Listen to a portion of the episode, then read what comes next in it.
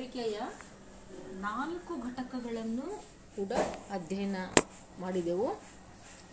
ಈಗ ಐದನೆಯ ಘಟಕದಲ್ಲಿ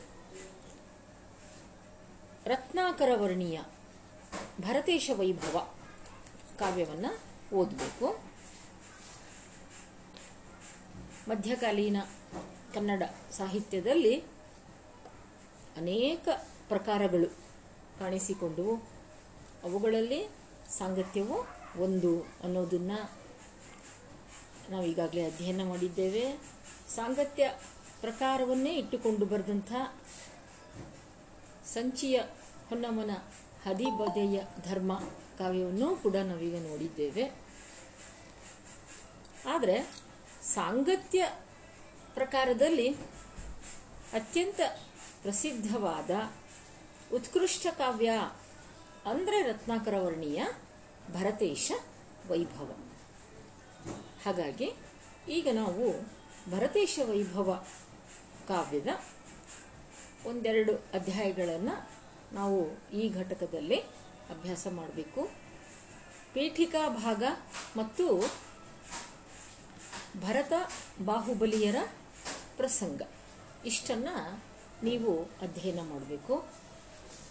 ಮೊದಲಿಗೆ ನಾವು ರತ್ನಾಕರವರ್ಣಿಯನ್ನು ಪರಿಚಯ ಮಾಡಿಕೊಳ್ಳೋಣ.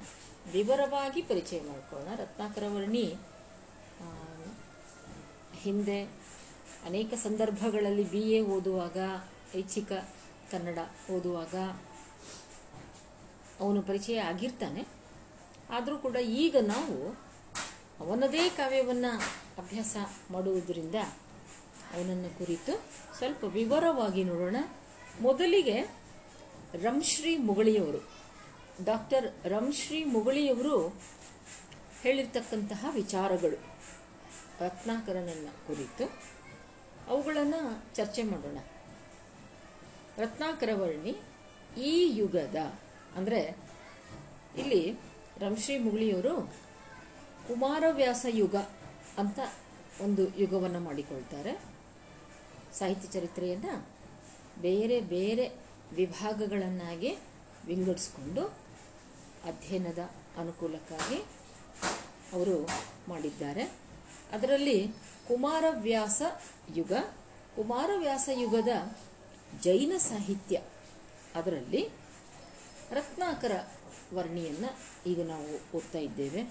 ಅದರಿಂದ ಮುಗಳಿಯವರು ಹೇಳ್ತಾರೆ, ರತ್ನಾಕರ ವರ್ಣಿ ಕುಮಾರವ್ಯಾಸ ಯುಗದ ಹಿರಿಯ ಕವಿಗಳಲ್ಲಿ ಒಬ್ಬನು ಅಂತ. ಕನ್ನಡ ಸಾಹಿತ್ಯದ ಐಶ್ವರ್ಯವನ್ನು ಹೆಚ್ಚಿಸಿದ ತೀರ ಸ್ವಲ್ಪ ಮಹಾಕವಿಗಳಲ್ಲಿಯೂ ಒಬ್ಬನು.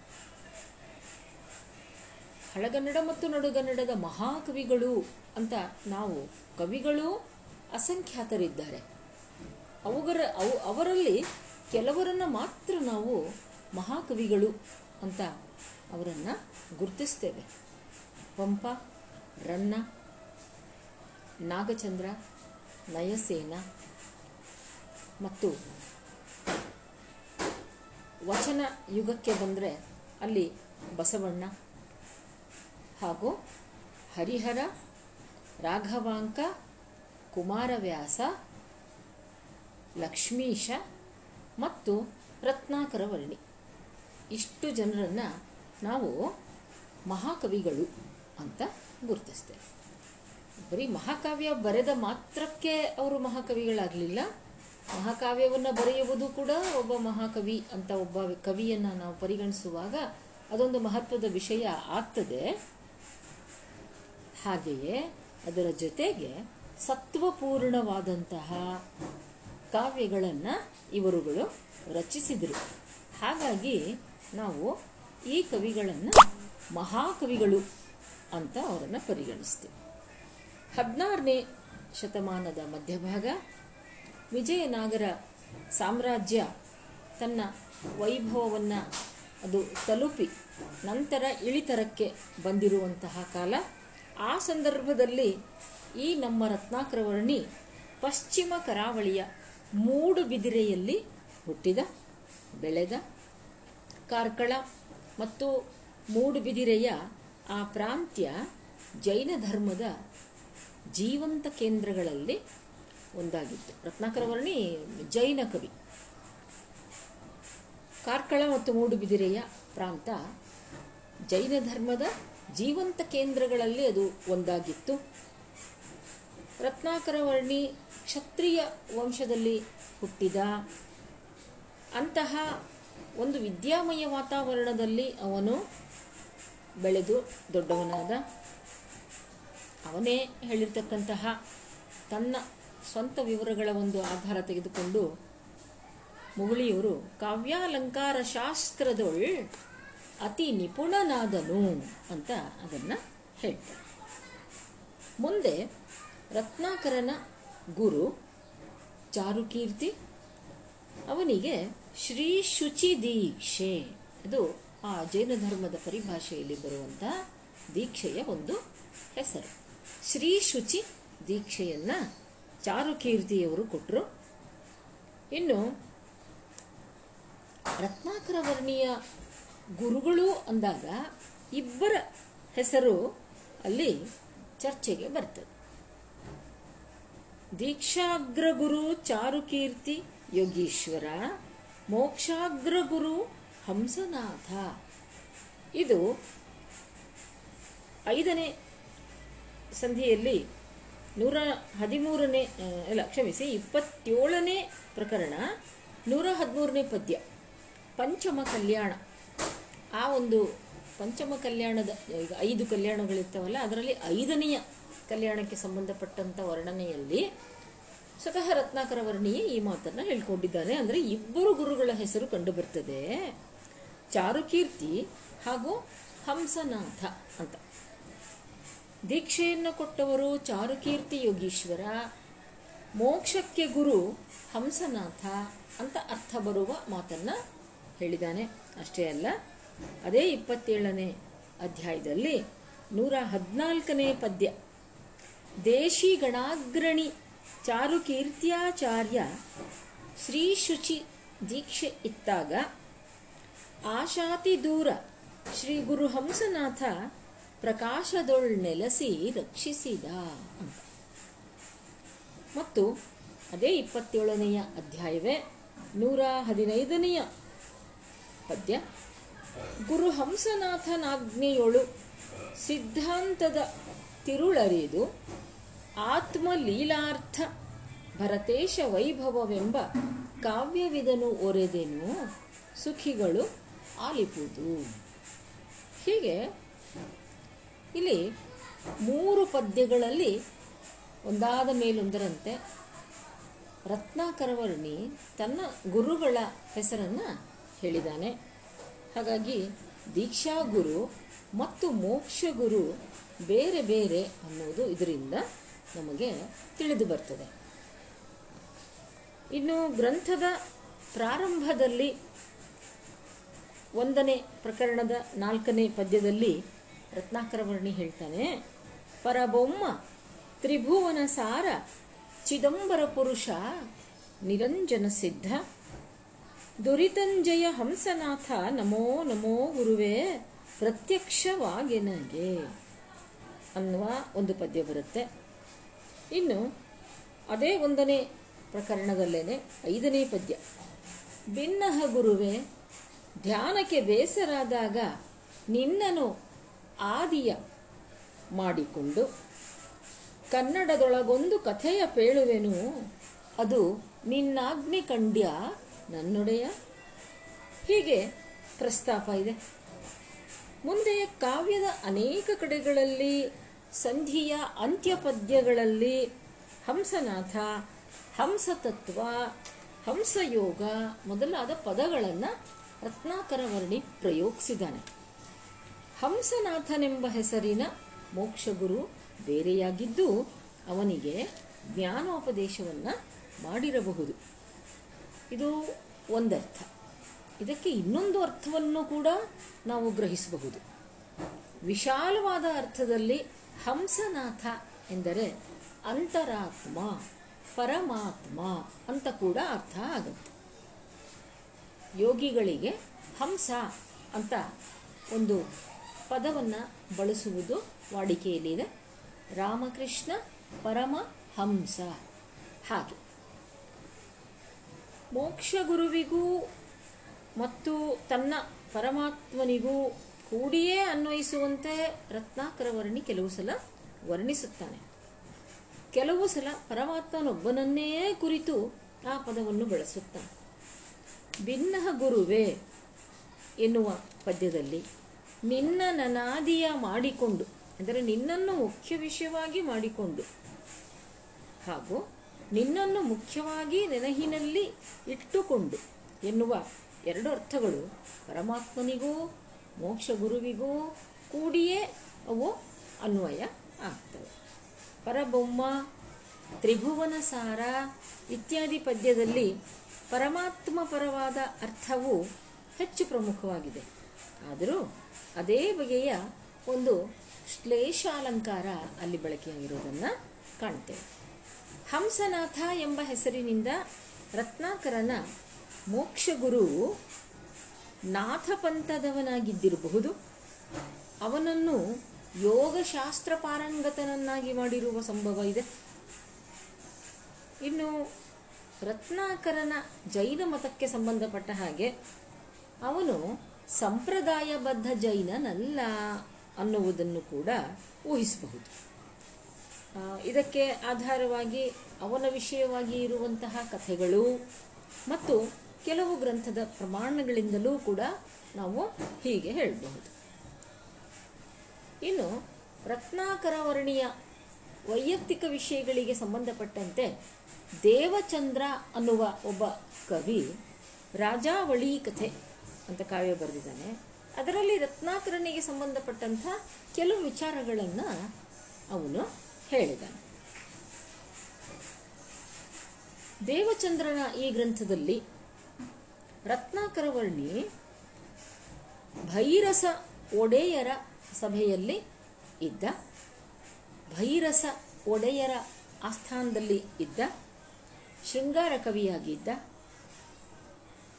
ಆ ಭೈರಸ ಒಡೆಯರ ರಾಜಕುಮಾರಿಯ ಜೊತೆಗೆ, ಮಗಳ ಜೊತೆಗೆ ಆತನ ಸ್ನೇಹ ಬೆಳೀತು, ಪ್ರಣಯ ಆಯಿತು.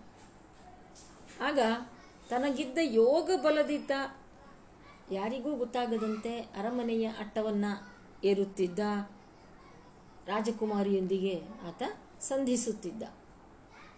ಇದು ರಾಜನಿಗೆ ಗೊತ್ತಾಗಿ ರಾಜ ಅವನನ್ನು ಹಿಡಿಯುವ ಪ್ರಯತ್ನ ಮಾಡಿದ.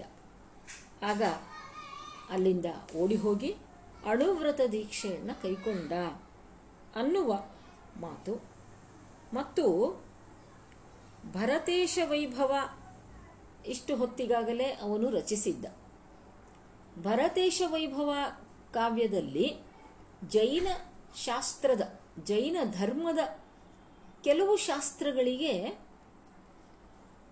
ಏನಾಗಿದೆ? ಭಿನ್ನವಾಗಿ, ವಿರೋಧವಾಗಿ, ಹೆಚ್ಚು ಕಡಿಮೆ ವಿರೋಧವಾಗಿ ಅವನು ರಚಿಸಿದ್ರಿಂದ ಆ ಕಾವ್ಯ ಜೈನ ಧರ್ಮದ ಆಚಾರ್ಯರಿಂದ ಪುರಸ್ಕಾರವನ್ನು ಪಡೆಯಲಿಲ್ಲ ಇನ್ನು ಅಂಥ ಸಂದರ್ಭದಲ್ಲಿ ನೊಂದುಕೊಂಡು ಆತ್ಮಜ್ಞಾನಿಗೆ ಜಾತಿಕುಲ ಯಾವುದಾದೊಡಂ ಸಮವೆಂದು ಹೀಗೆ ಅಂದುಕೊಂಡು ರತ್ನಾಕರ ವೀರಶೈವ ಧರ್ಮಕ್ಕೆ ಮತಾಂತರಗೊಂಡ, ಲಿಂಗಧಾರಣೆ ಮಾಡಿದ, ವೀರಶೈವ ಶಾಸ್ತ್ರವನ್ನು ಓದಿಕೊಂಡ, ಸ್ವಲ್ಪ ದಿನಗಳ ನಂತರ ಕೋಪ ಶಾಂತವಾದ ಮೇಲೆ ತಿರುಗಿ ಮತ್ತೆ ಜೈನವತಕ್ಕೆ ಮರಳಿ ಬಂದ ಇಷ್ಟು ವಿಷಯಗಳನ್ನು ದೇವಚಂದ್ರ ತನ್ನ ರಾಜಾವಳಿ ಕಥೆಯಲ್ಲಿ ಹೇಳ್ತಾನೆ. ಅದಕ್ಕೆ ಇಲ್ಲಿ ಮುಗಳಿಯವರು ಬರೀತಾರೆ, ಈ ಚರಿತ್ರೆಯಲ್ಲಿ ಸತ್ಯಾಂಶವಿದ್ದರೂ ಇರಬಹುದು ಅಂತ. ವಿವರಗಳು ಏನೇ ಇರಲಿ, ಒಟ್ಟಿನಲ್ಲಿ ಅವನು ಶೃಂಗಾರ ಪ್ರಿಯ ಅನ್ನುವುದು ನಮಗೆ ಅವನ ಕಾವ್ಯದಿಂದ ಗೊತ್ತಾಗುತ್ತೆ. ಸ್ವತಂತ್ರ ಪ್ರಜ್ಞೆಯವನು ಅನ್ನೋದು ಕೂಡ ಗೊತ್ತಾಗುತ್ತೆ. ಹೀಗೆ ಅವನ ಜೀವನ ವಿಚಿತ್ರ ಘಟನೆಗಳಿಂದ ಕೂಡಿ ಅದ್ಭುತ ರಮ್ಯವಾಗಿತ್ತು ಅಂತಲೂ ನಮಗೆ ಒಂದು ಊಹೆಯನ್ನು ನಾವು ಮಾಡಿಕೊಳ್ಬಹುದು. ಇಂತಹ ರತ್ನಾಕರ ವರ್ಣೀಯ ಕಾವ್ಯಗಳು ಯಾವ್ಯಾವುದು? ತ್ರಿಲೋಕ ಶತಕ, ಅಪರಾ, ಅಪರಾಜಿತೇಶ್ವರ ಶತಕ ರತ್ನಾಕರಾಧೀಶ್ವರ ಶತಕ. ಇವು ಮೂರು ಶತಕಗಳು. ಆಮೇಲೆ ಭರತೇಶ ವೈಭವ ಹಾಗೂ ಕೆಲವು ಹಾಡುಗಳು. ತ್ರಿಲೋಕ ಶತಕದಲ್ಲಿ ಒಂದು ನೂರರ ಮೇಲೆ ಕಂದಪದ್ಯಗಳಿವೆ. ಜೈನ ಮತಾನುಸಾರವಾದ ಪ್ರಪಂಚದ ಸ್ಥಿತಿಗತಿಗಳು ಅಥವಾ ಸೃಷ್ಟಿಶಾಸ್ತ್ರವನ್ನು ಇಲ್ಲಿ ಹೇಳಲಾಗಿದೆ. ಸಾಮಾನ್ಯವಾಗಿ ಶತಕಗಳಲ್ಲಿ ಶೃಂಗಾರ, ಭಕ್ತಿ, ಜ್ಞಾನ, ವೈರಾಗ್ಯ, ನೀತಿ ಇವು ಇರ್ತವೆ. ಈ ನಮ್ಮ ರತ್ನಾಕರ ತ್ರಿಲೋಕ ಶತಕದಲ್ಲಿ ಜೈನ ಶಾಸ್ತ್ರದಲ್ಲಿಯ ಒಂದು ಅಂಗವು ಮಾತ್ರ ನಿರೂಪಿತವಾಗಿದೆ. ಜ್ಞಾನ ವಿಭಾಗದಲ್ಲಿ ಇದು ಬರ್ತದೆ. ಇನ್ನು ಅಪರಾಜಿತೇಶ್ವರ ಶತಕ. ಇದರಲ್ಲೂ ಕೂಡ ಒಂದು ನೂರು ಕಂದಪದ್ಯಗಳಿವೆ. ಇಲ್ಲಿಯೂ ಸಹ ನೀತಿ, ವೈರಾಗ್ಯ ಆತ್ಮ ವಿಚಾರಗಳು ಇದರಲ್ಲಿ ಇವೆ. ಇದರಲ್ಲೂ ಕೆಲವು ಪದ್ಯಗಳು ತುಂಬ ಚೆನ್ನಾಗಿವೆ. ತನ್ಮಯನಾಗುವಂತೆ ತನ್ ತಾನೇ ತನ್ನೊಳೋಲಾಡುವ ಯೋಗಿಯೇ ಅಮೃತ ಭಾಗಿಯಲ್ಲ ಅನ್ನುವಂಥ ಒಂದು ವಿಚಾರ ಇದರಲ್ಲಿ ರತ್ನಾಕರನ ಆತ್ಮಾನುಭವವೇ ವರ್ಣಿತವಾದಂತಿದೆ. ಇನ್ನು ಈ ಶತಕಗಳಲ್ಲದೆ ಅವನು ಬರೆದ ಕೆಲವು ಹಾಡುಗಳು ಅಣ್ಣನ ಪದಗಳು ಅನ್ನುವ ಹೆಸರಿನಲ್ಲಿವೆ. ಅದರಲ್ಲಿ ಹಾಡುಗಳಿವೆ, ಅವು ನೀತಿ ತತ್ವ ಬೋಧಕವಾಗಿವೆ. ಇವುಗಳ ಸಂಕಲನವನ್ನು ನಾವು ಅಭ್ಯಾಸ ಮಾಡಬೇಕಾಗಿದೆ. ಇದರಿಂದ ಈ ಹಾಡುಗಳ ಪರಂಪರೆಗೆ ಶರಣರು, ದಾಸರು, ಶರಣರು ಸರ್ವಚನಗಳು ದಾಸರು ಕೀರ್ತನೆಗಳು. ಈ ಒಂದು ಗೀತ ವಾಂಗ್ಮಯಕ್ಕೆ ರತ್ನಾಕರ ಸಲ್ಲಿಸಿದ ಕಾಣಿಕೆ ಎಂಥದ್ದು ಅನ್ನುವುದನ್ನು ತಿಳಿಯುವುದಕ್ಕೆ ಆಧಾರವಾಗುತ್ತೆ. ಇನ್ನು ಈ ಎಲ್ಲ ಶತಕ ಮತ್ತು ಹಾಡುಗಳ ನಂತರದ ಅತ್ಯಂತ ಮಹತ್ವದ ಕೃತಿ ಅಂದರೆ ರತ್ನಾಕರ ಸಿದ್ಧನ ಹಸ್ತದಿಂದ ನಿರ್ಮಾಣವಾದ ಶ್ರೇಷ್ಠ ಕೃತಿ ಎಂದರೆ ಭರತೇಶ ವೈಭವ. ಇಂಥ ವಾಕ್ಯಗಳನ್ನು ನೀವು ಪರೀಕ್ಷೆಯಲ್ಲಿ ರಂಶ್ರೀ ಮುಗುಳಿಯವರು ಹೀಗೆ ಹೇಳ್ತಾರೆ ಅಂತ ಅದನ್ನು ಆಧಾರವಾಗಿ ರೆಫರೆನ್ಸ್ ತೋರಿಸುವುದಕ್ಕೆ ಬಳಸಬೇಕು. ನೋಡಿ, ರತ್ನಾಕರ ಸಿದ್ಧನ ಸಿದ್ಧಹಸ್ತದಿಂದ ನಿರ್ಮಾಣವಾದ ಶ್ರೇಷ್ಠ ಕೃತಿ ಎಂದರೆ ಭರತೇಶ ವೈಭವ. ಈ ಕಾವ್ಯಕ್ಕೆ ಅನೇಕ ಕೃತಿಗಳು ಆಧಾರವಾಗಿವೆ. ಆಕರ ಗ್ರಂಥಗಳು ಅಂತ ಕರಿತೀವಿ ಅವನ್ನ. ಜಿನಸೇನನ ಪೂರ್ವ ಪುರಾಣ ಎನ್ನುವ ಸಂಸ್ಕೃತ ಗ್ರಂಥ, ಆಮೇಲೆ ಕನ್ನಡದ ಆದಿಕವಿಯಾದ ಪಂಪನ ಆದಿಪುರಾಣ ಮತ್ತು ಮತ್ತೊಬ್ಬ ಜೈನ ಕವಿಯಾದ ಚಾವುಂಡರಾಯನ ಚಾವುಂಡರಾಯ ಪುರಾಣ. ಈ ಮೊದಲಾದ ಕನ್ನಡ ಗ್ರಂಥಗಳಲ್ಲಿ ಬಂದಿರುವ ಕಥಾವಸ್ತುವನ್ನು ರತ್ನಾಕರ ಅರಿಸಿಕೊಂಡ ಮೊದಲನೆಯ ತೀರ್ಥಂಕರನಾದ ಪುರುದೇವನ ಚರಿತ್ರೆ. ಆ ಚರಿತ್ರೆಯಲ್ಲಿ ಅವನ ಮಕ್ಕಳಾದ ಭರತ ಮತ್ತು ಬಾಹುಬಲಿಗಳ ಕಥೆಯೂ ಅದರಲ್ಲಿ ಬಂದಿದೆ. ಅದನ್ನು ಆಧಾರವಾಗಿಟ್ಕೊಂಡ ಭರತೇಶ ವೈಭವದಲ್ಲೂ ಭರತ ಬಾಹುಬಲಿಯರ ಕಥೆ ಬರುತ್ತೆ. ಆದರೆ ಭರತನನ್ನೇ ಕಥಾನಾಯಕನನ್ನಾಗಿ ಮಾಡಿಕೊಂಡು ವಿಸ್ತಾರವಾಗಿ ಪ್ರತಿಪಾದಿಸಿದ ಕೀರ್ತಿ ರತ್ನಾಕರ ವರ್ಣಿಯದು. ಪಂಪನ ಆದಿಪುರಾಣದಲ್ಲಾಗಲಿ ಚಾವುಂಡರಾಯನ ಚಾವುಂಡರಾಯ ಪುರಾಣದಲ್ಲಾಗಲಿ, ಅಲ್ಲಿ ಬಾಹುಬಲಿಯ ವ್ಯಕ್ತಿತ್ವವೇ ನಾಯಕ ಪಾತ್ರದ ಸ್ಥಾನವನ್ನು ಪಡ್ಕೊಳ್ತದೆ. ಆದರೆ ಬಾಹುಬಲಿಯನ್ನು ಬಿಟ್ಟು ಭರತನನ್ನ ಕಾವ್ಯನಾಯಕನನ್ನಾಗಿ ಮಾಡಿಕೊಂಡು ಪ್ರತಿಪಾದಿಸಿದ ಒಂದು ಕೀರ್ತಿ ರತ್ನಾಕರ ವರ್ಣಿಯದು. ಇದು ಮೊದಲ ಒಂದು ಬದಲಾವಣೆ ನಾವು ಗಮನಿಸ್ತಕ್ಕಂಥದ್ದು. ಅಷ್ಟೇ ಅಲ್ಲ, ಯಾವ ಮೊದಲಿನ ಗ್ರಂಥಗಳಲ್ಲಿಯೂ ಕಾಣದೊರೆಯದ ರೀತಿಯಲ್ಲಿ ಜೈನ ಸಮಯ, ಅಂದರೆ ಜೈನ ಧರ್ಮಕ್ಕೆ ಬಾಧೆ ತರದಂತೆ ಭರತೇಶನ ಭವ್ಯ ಮೂರ್ತಿಯ ಕಲ್ಪನೆಯನ್ನು ಚಿತ್ರೀಕರಿಸಿದ. ಆದರ್ಶ ಜೀವನದ ಸಂಪೂರ್ಣ ಸಮನ್ವಯ ಸಾಧನೆಯನ್ನು ಆತ ವರ್ಣಿಸಿದ. ಇವು ಒಂದು ಸಾಕಾರ ಸ್ವಪ್ನದಂತೆ ಕಾವ್ಯದಲ್ಲಿ ಕಂಡು ಬರ್ತವೆ ನೋಡಿ. ಭರತ ನಾಯಕನಾದದ್ದು ಒಂದನೆಯ ಬದಲಾವಣೆ. ಎರಡನೆಯದು ಭರತೇಶನ ಭವ್ಯ ಮೂರ್ತಿ ಕಲ್ಪನೆ.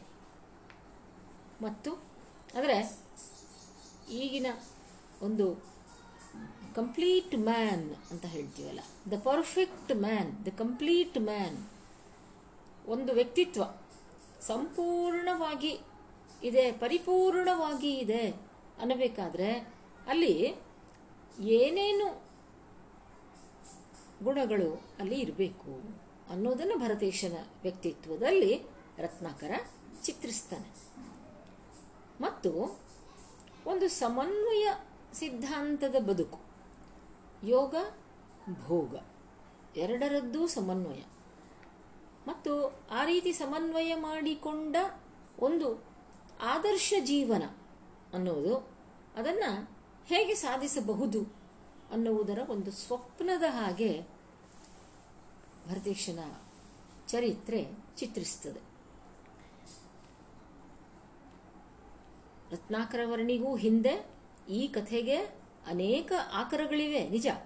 ಆದರೆ ಯಾವುದೇ ಆಕರಕ್ಕೆ ಅವನು ಎಷ್ಟೇ ಋಣಿಯಾಗಿರಲಿ, ಅವುಗಳನ್ನು ಮೀರಿದ ಅದ್ಭುತ ದರ್ಶನದಿಂದ, ಚಿತ್ರ ಸಂಪತ್ತಿನಿಂದ ಅವನ ಕೃತಿ ಅನನ್ಯವಾಗಿದೆ. ಕಥಾವಸ್ತುವಿಗೆ ಅವನು ಋಣಿ. ಆದರೆ ಆ ಕಥಾವಸ್ತುವನ್ನು ಅದ್ಭುತವಾಗಿ ನಿರೂಪಿಸ್ತಾನಲ್ಲ, ಅಲ್ಲಿ ಅವನ ಸ್ವಂತಿಕೆ ಇದೆ. ಭರತೇಶ ವೈಭವದಲ್ಲಿ ಎಂಬತ್ತು ಸಂಧಿಗಳಿವೆ, ಹತ್ತು ಸಾವಿರ ಸಾಂಗತ್ಯ ಪದ್ಯಗಳಿವೆ. ಇಷ್ಟು ದೀರ್ಘವಾದ ಕಾವ್ಯವನ್ನು ಒಂಬತ್ತು ತಿಂಗಳಲ್ಲೇ ಬರೆದು ಮುಗಿಸಿದೆ ಅಂತ ಅವನು ಹೇಳ್ತಾನೆ. ಅದೊಂದು ಆಶ್ಚರ್ಯವೇ. ಅನ್ನೋ ಮಾತನ್ನು ಲೇಖಕರು ಹೇಳ್ತಾರೆ. ಅದಕ್ಕಿಂತ ಹೆಚ್ಚಾಗಿ ಇಷ್ಟು ದೊಡ್ಡ ಗಾತ್ರದಲ್ಲಿ ಉನ್ನತ ಜೀವನ ದರ್ಶನವನ್ನು ತರತರವಾಗಿ ಎರಕ ಹೊಯ್ದು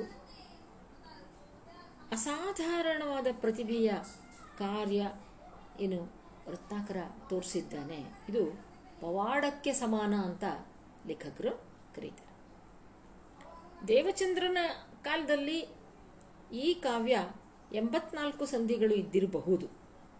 ಕೊನೆಯ ನಾಲ್ಕು ಶೋಭನ ಸಂಧಿಗಳಾಗಿದ್ದು, ಆದ್ದರಿಂದ ಅವನ್ನ ಬರೆದಿಡುವ ಪರಿಪಾಠ ತಪ್ಪಿ ಹೋಗಿದೆ ಅಂತ ವಿದ್ವಾಂಸರು ಹೇಳ್ತಾರೆ.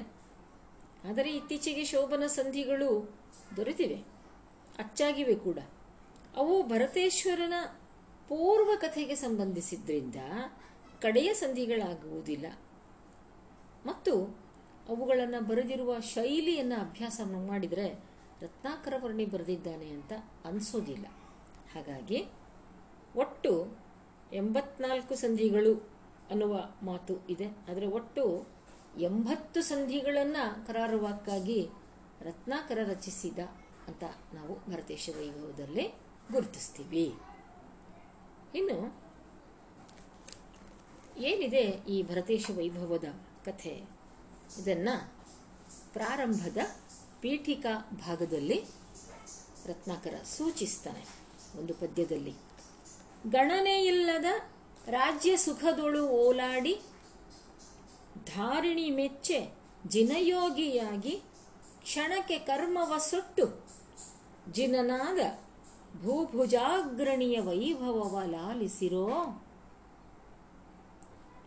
ಒಂದು ಇನ್ನೊಂದು ನೋಡಿ, ಗಣನೆ ಇಲ್ಲದ ರಾಜ್ಯ ಸುಖದೊಳು ಓಲಾಡಿ.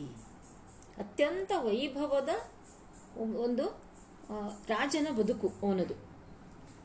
ಅಂತಹ ವೈಭವಪೂರ್ಣವಾದ ಬದುಕಿನಲ್ಲಿ ಇದ್ದೂ ಕೂಡ ಧಾರಿಣಿ ಮೆಚ್ಚಿ ಜಿನಯೋಗಿಯಾಗಿ, ಧರೆಯೇ ಇಡಿಯ ಭೂಮಿಯೇ ಮೆಚ್ಚುವಂತಹ ಜಿನಯೋಗಿಯಾಗಿಯೂ ಬದುಕಿದ.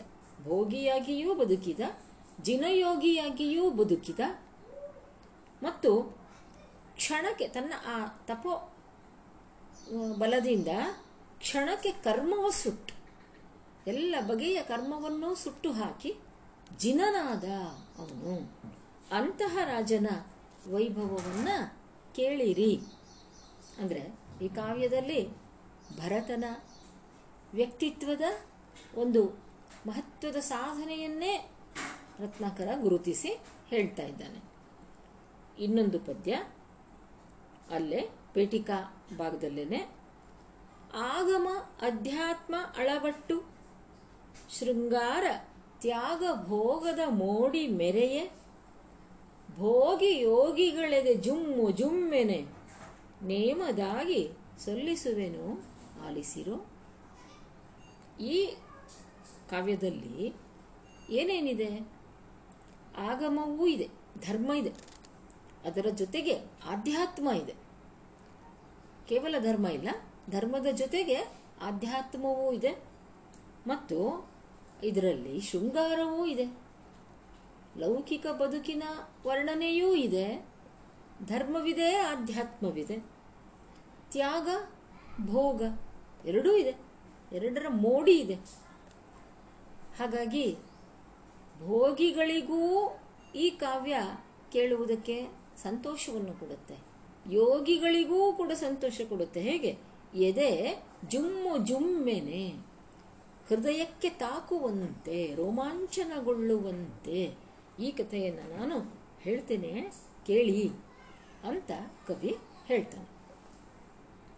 ಹೀಗೆ ಈ ಕಾವ್ಯದಲ್ಲಿ ವರ್ಣಿತವಾದ ಭರತೇಶ್ವರನ ವೈಭವವು ಜಿನಯೋಗಿಯಾದ ಚಕ್ರವರ್ತಿಯ ಸಮ್ಯಕ್ ಜೀವನ.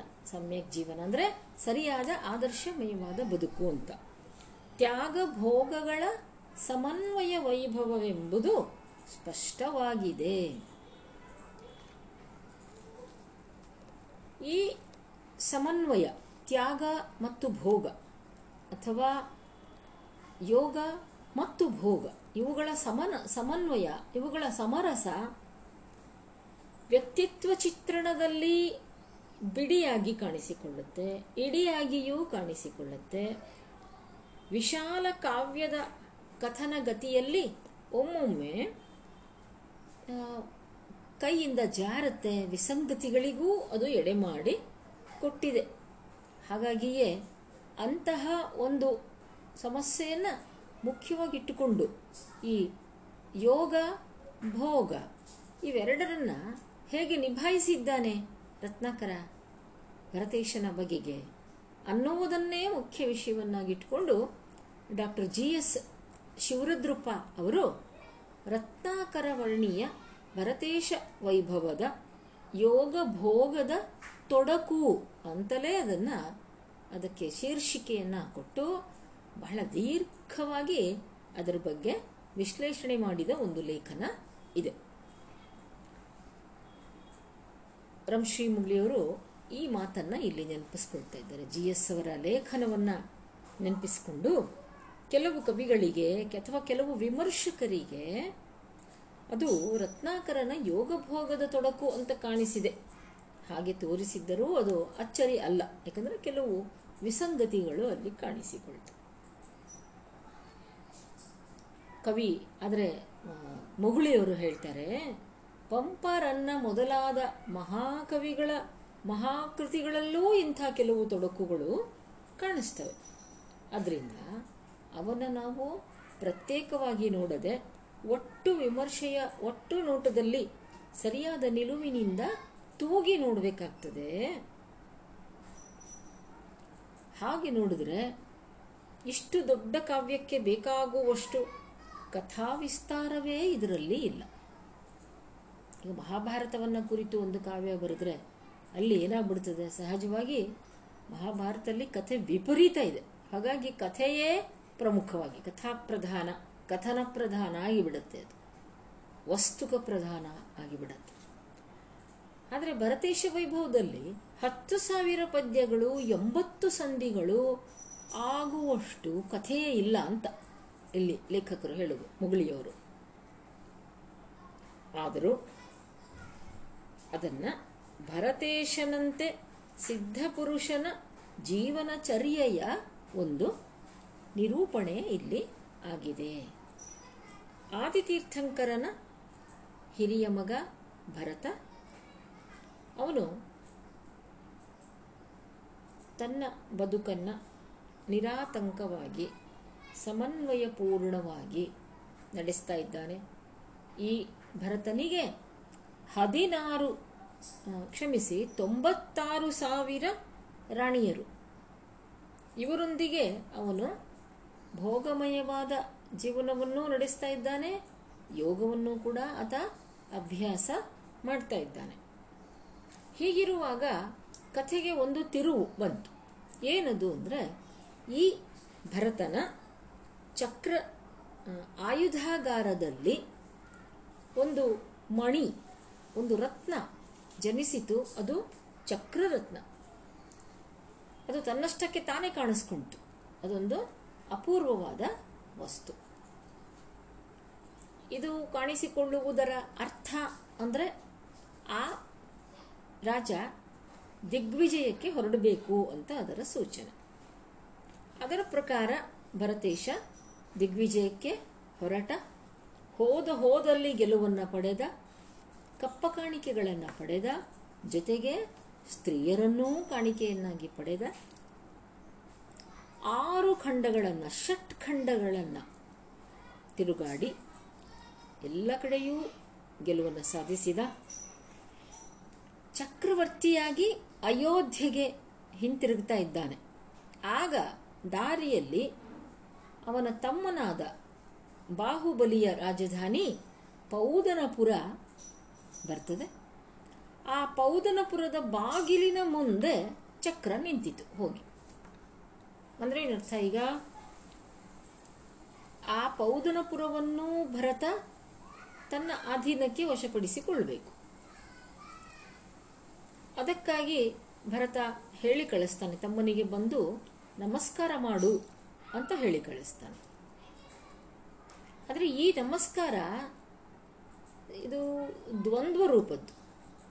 ಒಂದು ಭರತೇಶ ಅಣ್ಣ, ಬಾಹುಬಲಿ ತಮ್ಮ. ಆದ್ದರಿಂದ ತಮ್ಮ ಬಂದು ಅಣ್ಣನಿಗೆ ಎರಗಬೇಕು ಅನ್ನೋದು ಒಂದು ಅರ್ಥ ಆಗುತ್ತೆ. ಇನ್ನೊಂದು ಅರ್ಥ, ಭರತ ಈಗ ಆರು ಖಂಡಗಳನ್ನು ಜಯಿಸಿ ಬಂದಿದ್ದಾನೆ. ಆದ್ದರಿಂದ ಆ ಚಕ್ರವರ್ತಿಯಾಗಿ ಇದ್ದಾನೆ ಈಗ ಅವನು. ಅವನಿಗೆ ಬಾಹುಬಲಿ ಬಂದು ಎರಗಿ ಕಪ್ಪ ಕಾಣಿಕೆಗಳನ್ನು ಕೊಟ್ಟು ತಾನೊಬ್ಬ ಸಾಮಂತ ಅಂತ ಈಗ ಅವನು ಸಮರ್ಪಣೆಯನ್ನು ಮಾಡಿಕೊಳ್ಬೇಕು. ಆದರೆ ಈ ಸಮರ್ಪಣೆಗೆ ಬಾಹುಬಲಿ ಒಪ್ಪೋದಿಲ್ಲ. ಅವನೊಡನೆ ಯುದ್ಧ ಮಾಡುವುದಕ್ಕಾಗಿ ಹೊರಬಂದ.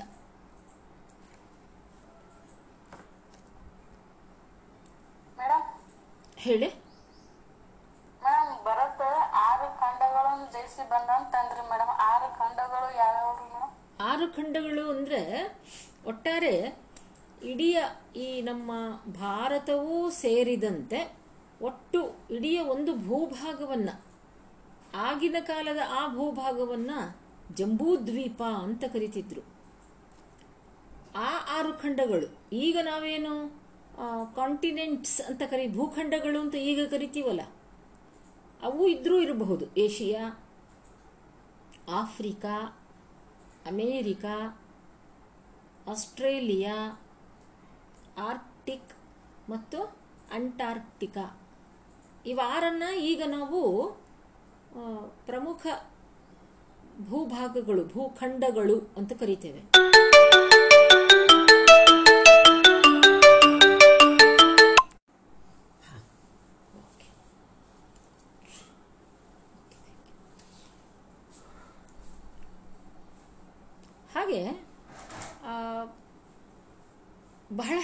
ಕಥೆ ಇದು ಕ್ರಿಸ್ತ ಪೂರ್ವದ ಕಥೆ ಇದು.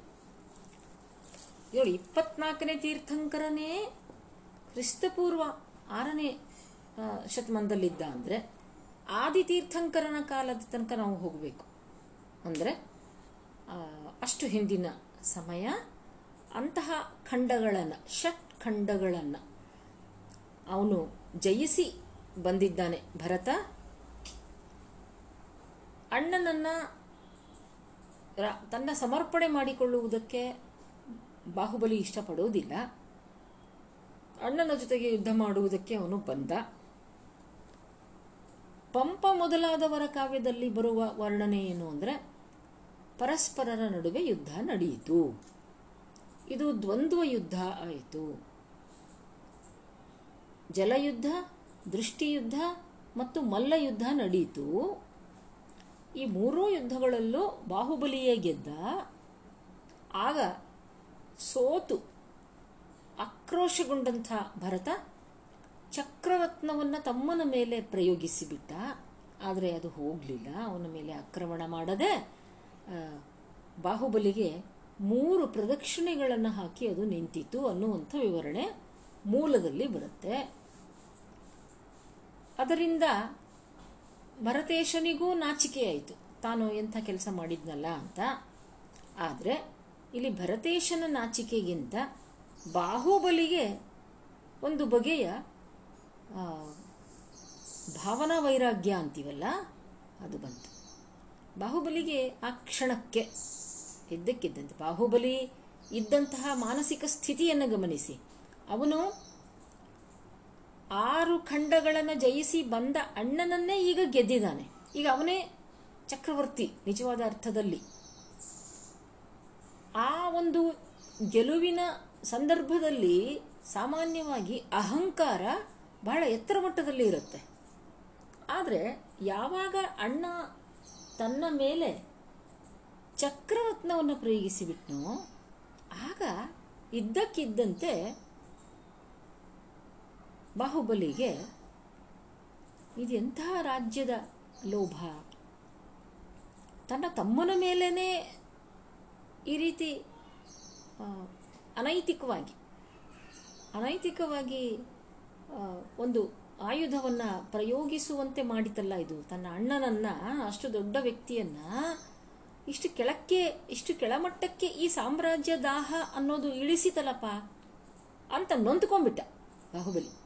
ಹಾಗಾಗಿ ಅವನಿಗೆ ಒಂದು ಕ್ಷಣದಲ್ಲಿ ಅದುವರೆಗೆ ಇದ್ದಂಥ ಆ ಸಾಮ್ರಾಜ್ಯ ಅದನ್ನು ತಾನು ಸಮರ್ಪಿಸಬಾರ್ದು, ತನ್ನ ಸ್ವಂತ ಸ್ವಂತಿಕೆಯನ್ನು ತಾನು ಉಳಿಸ್ಕೊಳ್ಬೇಕು ಅನ್ನುವಂತಹ ಎಲ್ಲ ಪ್ರವೃತ್ತಿಯೂ ಒಂದು ಕ್ಷಣಕ್ಕೆ ಅದು ನಿರಸನ ಆಗಿ ಹೋಯಿತು. ಆಗಿ ಅವನಲ್ಲಿ ವಿರಕ್ತಿ ಮೂಡಿತು.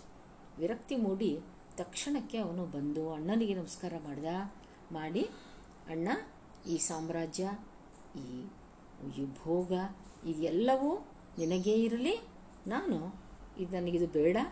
ನಾನು ತಪಸ್ಸಿಗೆ ಹೊರಟು ಹೋಗ್ತೀನಿ ಅಂತ ಹೇಳಿ ಅವನು ದೀಕ್ಷೆಯನ್ನು ಪಡೆದ, ತಪಸ್ಸನ್ನು ಪ್ರಾರಂಭಿಸಿದ. ಇಲ್ಲೇ ಮುಖ್ಯವಾಗಿ ರತ್ನಾಕರವರ್ಣಿ ಬದಲಾವಣೆಯನ್ನು ಮಾಡಿಕೊಂಡಿರುವುದು. ರತ್ನಾಕರವರ್ಣಿಯ ಕಾವ್ಯದಲ್ಲಿ ಭರತನಿಗೂ ಬಾಹುಬಲಿಗೂ ಯುದ್ಧ ನಡೆಯೋದೇ ಇಲ್ಲ. ಯಾಕಂದ್ರೆ ಯುದ್ಧಕ್ಕಾಗಿ ಬಂದ ತಮ್ಮನನ್ನು ಕಂಡು ಭರತ ಅವನೊಂದಿಗೆ ಯುದ್ಧವನ್ನು ಮಾಡುವುದಿಲ್ಲ. ಮಾತಿನಿಂದಲೇ ಅವನ ಮನಸ್ಸನ್ನು ಒಲಿಸುತ್ತಾನೆ. ಆಗ ಬಾಹುಬಲಿ ವಿರಕ್ತನಾಗಿ ದೀಕ್ಷೆಯನ್ನು ಪಡೆದು ತಪೋನಿರತನಾಗುತ್ತಾನೆ. ಇದೇ ಭರತ ಬಾಹುಬಲಿಯ ಪ್ರಸಂಗ ಅಂದರೆ ಅದರಲ್ಲಿರುವ ಸ್ವಾರಸ್ಯ ಅಂದರೆ ಇದೆ.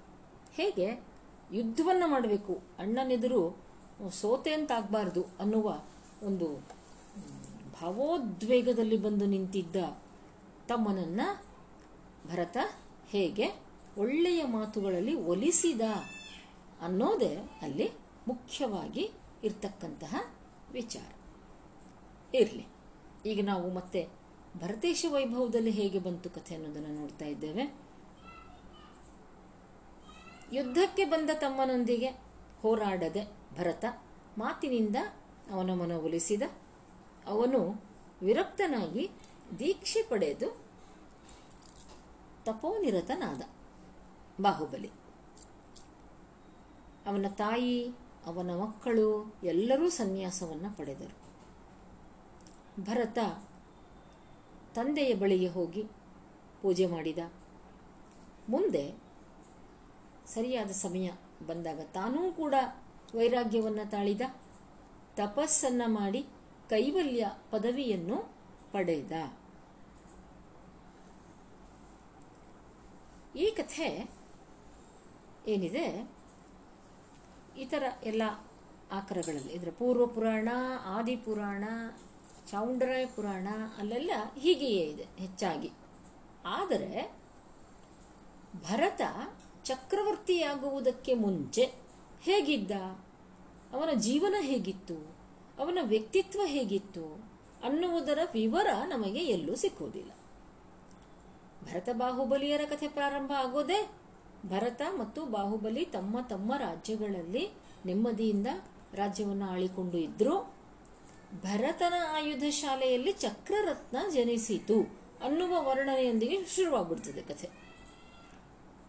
ಆದರೆ ಭರತೇಶ ವೈಭವದ ಒಂದು ವಿಶೇಷತೆ ಏನು ಅಂದರೆ ಮೊದಲ ಭಾಗಗಳಲ್ಲಿ ಅವನು ಈ ಭರತನ ಪೂರ್ವ ಬದುಕು ಹೇಗಿತ್ತು? ಈ ಚಕ್ರರತ್ನ ಜನಿಸುವುದಕ್ಕಿಂತ ಮುಂಚೆ ಭರತ ಎಂತಹ ಬದುಕನ್ನು ಬಾಳ್ತಾ ಇದ್ದ ಅನ್ನುವುದರ ವಿವರಣೆ ಅಲ್ಲಿ ಇದೆ. ರತ್ನಾಕರ ವರ್ಣಿ ತನ್ನ ಕಾವ್ಯವನ್ನು ಅನೇಕ ಭಾಗಗಳನ್ನಾಗಿ ಮಾಡಿಕೊಂಡಿದ್ದಾನೆ. ಅದರಲ್ಲಿ ಭೋಗ ವಿಜಯ ಅನ್ನೋದು ಮೊದಲನೆಯ ಭಾಗ. ಈ ಮೊದಲನೆಯ ಭಾಗದಲ್ಲಿ ಭರತನ ಪ್ರಾರಂಭದ ಬದುಕಿನ ವಿವರಗಳನ್ನು ಅವನು ಚಿತ್ರಿಸ್ತಾನೆ. ಇದೇ ಅವನ ಮಹಾಕವಿತ್ವಕ್ಕೆ ನಿದರ್ಶನ. ಇದು ಕನ್ನಡ ಸಾಹಿತ್ಯ ಪ್ರಪಂಚಕ್ಕೆ ಒಂದು ನೂತನವಾದ ರಸಸೃಷ್ಟಿಯಾಗಿದೆ. ಭರತೇಶನ ಜನನ ಬಾಲ್ಯಗಳಿಂದ ಚಿತ್ರಿಸೋದಿಲ್ಲ.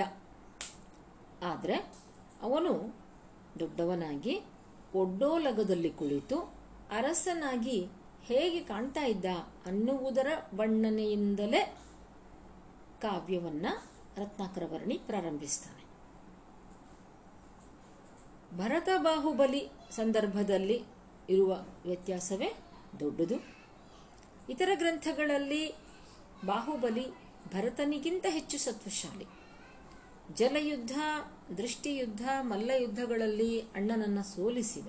ಆದರೆ ಸಂಸಾರಕ್ಕೆ ತಾನೇ ಹೇಸಿ ವಿರಕ್ತನಾದ. ಆದರೆ ರತ್ನಾಕರವರ್ಣಿ ಹಾಗೆ ಮಾಡೋದಿಲ್ಲ.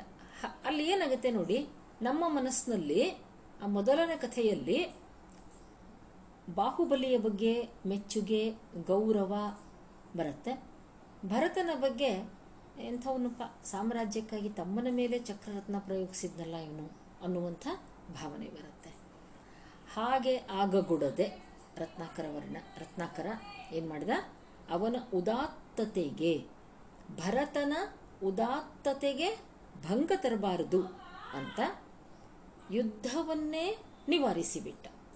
ಮತ್ತು ಬಾಹುಬಲಿಯನ್ನ ಮಾತಿನಿಂದ ಮನವೊಲಿಸಿದ. ತುಂಬ ಚೆನ್ನಾಗಿ ಬಂದಿದೆ ಅದು, ಆ ಪ್ರಕರಣ ನಾವು ಕಥೆಯನ್ನು ನೋಡುವಾಗ ಗಮನಿಸೋಣ. ಅಂದರೆ ಹೇಗೆ ಒಂದು ನಾನೊಬ್ಬ ಚಕ್ರವರ್ತಿ ಅನ್ನುವ ನಿಲುವಿನಿಂದ ಹೇಳಿದ ಮಾತುಗಳು ಅವು ಫಲಿಸೋದಿಲ್ಲ. ಆದರೆ ನಾನು ನಿನ್ನ ಅಣ್ಣ ಅಣ್ಣ ತಮ್ಮ ಆಗಿ ನಾವು ಯಾಕಪ್ಪ ಈ ಭೂಮಿಗಾಗಿ ಜಗಳ ಆಡಬೇಕು ಅನ್ನುವ ಧಾಟಿಯ ಒಂದು ಮನ ಒಲಿಸುವ ಮಾತುಗಳು ಅಂತೀವಿ ಇದಕ್ಕೆ ನಾವು. ಕೌನ್ಸಿಲಿಂಗ್ ಏನು ಆಧುನಿಕ ಕಾಲದಲ್ಲಿ ಕೌನ್ಸಲಿಂಗ್ ಅಂತೇವಲ್ಲ, ಅಂತಹ ರೀತಿಯ ಮಾತುಗಳಿಂದ ಒಲಿದು ಬಿಟ್ಟ ಬಾಹುಬಲಿ. ಅದನ್ನು ಭರತ ಚಿತ್ರಿಸ್ತಾನೆ. ಮೂಲವನ್ನು ಅನುಸರಿಸುವಾಗ ತನ್ನ ಕಾವ್ಯನಾಯಕನ ವ್ಯಕ್ತಿತ್ವಕ್ಕೆ ಏನಾದರೂ ಬಾಧೆಯುಂಟು ಮಾಡುವಂತಹ ಸನ್ನಿವೇಶ ಬಂದರೆ ಅದನ್ನು ಸ್ವತಂತ್ರ ದೃಷ್ಟಿಯಿಂದ ರತ್ನಾಕರ ಬದಲಾಯಿಸಿಕೊಳ್ತ ಕೊಳ್ತಿದ್ದ ಇದು ಕೂಡ ಅಂತಹ ಬದಲಾವಣೆಗಳಲ್ಲಿ ಒಂದು. ಹೀಗೆ? ಇದುವರೆಗೆ ನಾವು ಭರತೇಶನ ಈ ಚರಿತ್ರೆಯಲ್ಲಿ ರತ್ನಾಕರವರ್ಣೀಯ ಒಂದು ದರ್ಶನ ಯಾವ ರೀತಿಯಲ್ಲಿ ಬಂದಿದೆ, ಕಥಾವಸ್ತು ಏನಿದೆ ಅನ್ನೋದನ್ನ ಸಂಕ್ಷಿಪ್ತದಲ್ಲಿ ನಾವು ಈಗ ನೋಡಿಕೊಂಡೆವು. ನಾಳಿನ ತರಗತಿಯಲ್ಲಿ ಮತ್ತೆ ಕೆಲವು ವಿಮರ್ಶೆಯ ಅಂಶಗಳನ್ನು ನಾವು ಗಮನಿಸೋಣ. ಅಲ್ಲಿವರೆಗೆ ಎಲ್ಲರಿಗೂ ನಮಸ್ಕಾರ. ಧನ್ಯವಾದಗಳು